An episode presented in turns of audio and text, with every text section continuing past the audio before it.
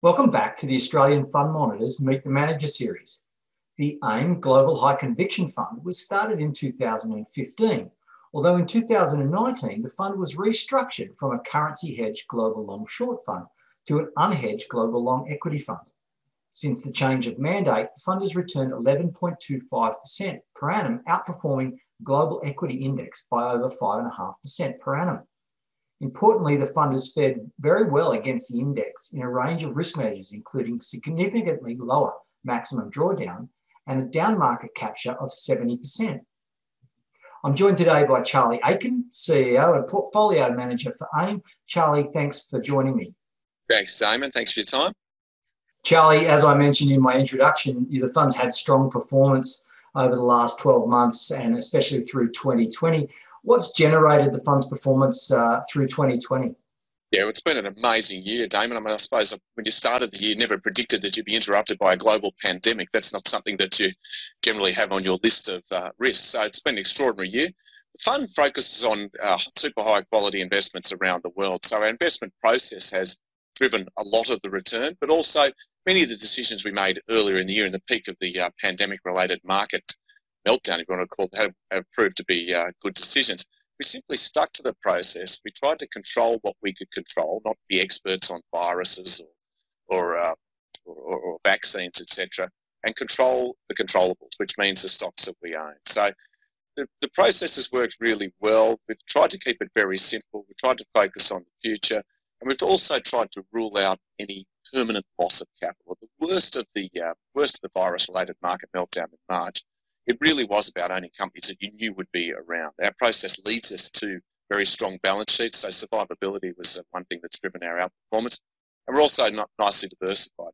The other decision I think we made that was right in hindsight was not to raise high amounts of cash at the bottom of the market, to stay invested, to be diversified, and to see it through. So, not saying that we did anything you know, uh, dramatically different to many people, but we stuck to the process, stayed invested, and stayed really heavily involved in high quality businesses. And that's how we've got here. That said, though, there's been a pretty large variance in the return for global long only managers over the last 12 months, with many managers failing to produce a positive return. So clearly, this is not just a value versus growth uh, argument anymore. Where does your fund's investment philosophy philosophy fit in? We call ourselves quality, which means you can invest in growth stocks, you can invest in value stocks, but the one overriding, overarching requirement is they are super high quality. By high quality, we mean high sustainable return on invested capital, fortress balance sheet, as I mentioned, high free cash flow, or they deliver cash flow that we can identify, and a resilient and experienced management team. So those four factors drive our investment process and whether we'll select a stock. We also run a concentrated portfolio. We only own 21 stocks. We think that's enough enough uh, diversification to deliver deliver us alpha as well. But really, we don't really buy into the value versus growth argument. We think there's certain times and certain attributes will out, outperform in the short term. But in the long term, we believe superior businesses outperform. So we own what we consider superior businesses. And we think that we have a different different product than most in the market. I'm not here to make comments on how other people run money. That's that's how they do. We we really focus on ourselves and we focus on our process and focus on delivering for our clients. So when, with quality, you can be, have an overarching quality factor that allows us to have a portfolio that owns Berkshire Hathaway and Amazon in the same portfolio, which is somewhat different. Why? Yes, you could argue that Berkshire is more value and Amazon's more growth, but they're both superior quality on all the attributes we look for. So we don't think that it's about being in you know one way or the other. But if you have a diversified portfolio that has the attributes of quality, you can own a, a, quite a variety of different stocks and sectors. It doesn't mean you're all tech or all industrial cyclical. So we're probably a bit of a crossover fund, but the overarching uh, overarching variable is super high quality. How are you positioning the portfolio for 2021? Is are you looking to uh, make changes, or are you just uh, sticking to your knitting? Yeah, interestingly, like you know, as the uh, as the calendar flicks over to a new year, you don't really change anything. It's interesting. It's a new performance period. It's a new measure period. But do you change anything in what we're doing? No, I think the only difference in the year ahead is there's probably a pathway to a vaccine and a slightly more normalised world.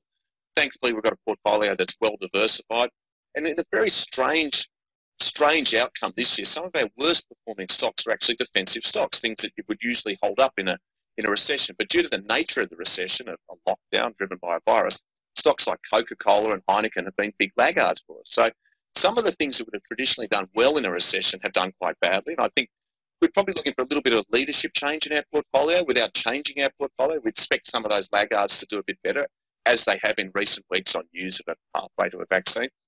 But really, Damon, I think it's about being fully invested. We will remain fully invested and un- unhedged to the currency. I personally believe the outlook for next year is positive. I think equities broadly will do quite well. We've got super low interest rates. We've got fiscal stimulus. We've got probably a more benign political environment out there after the change of government in the United States. And I think the, the pathway ahead for equities is quite, quite, it looks quite okay for the year ahead.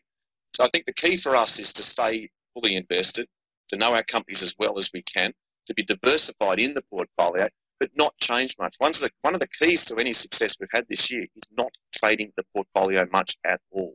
Sticking to your knitting, as you say, sticking to your conviction, doing the work, and then letting the portfolio letting the portfolio perform without uh, transacting too much or trying to chase every short-term headline that uh, and that, that comes up. So for us, you know, the key thing is really sticking to the process.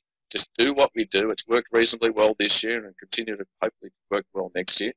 But you must stick to the process and not get uh, not get distracted by every every every short-term headline. Sage advice, Charlie. Uh, thanks for joining me, and good luck. Thanks, Simon.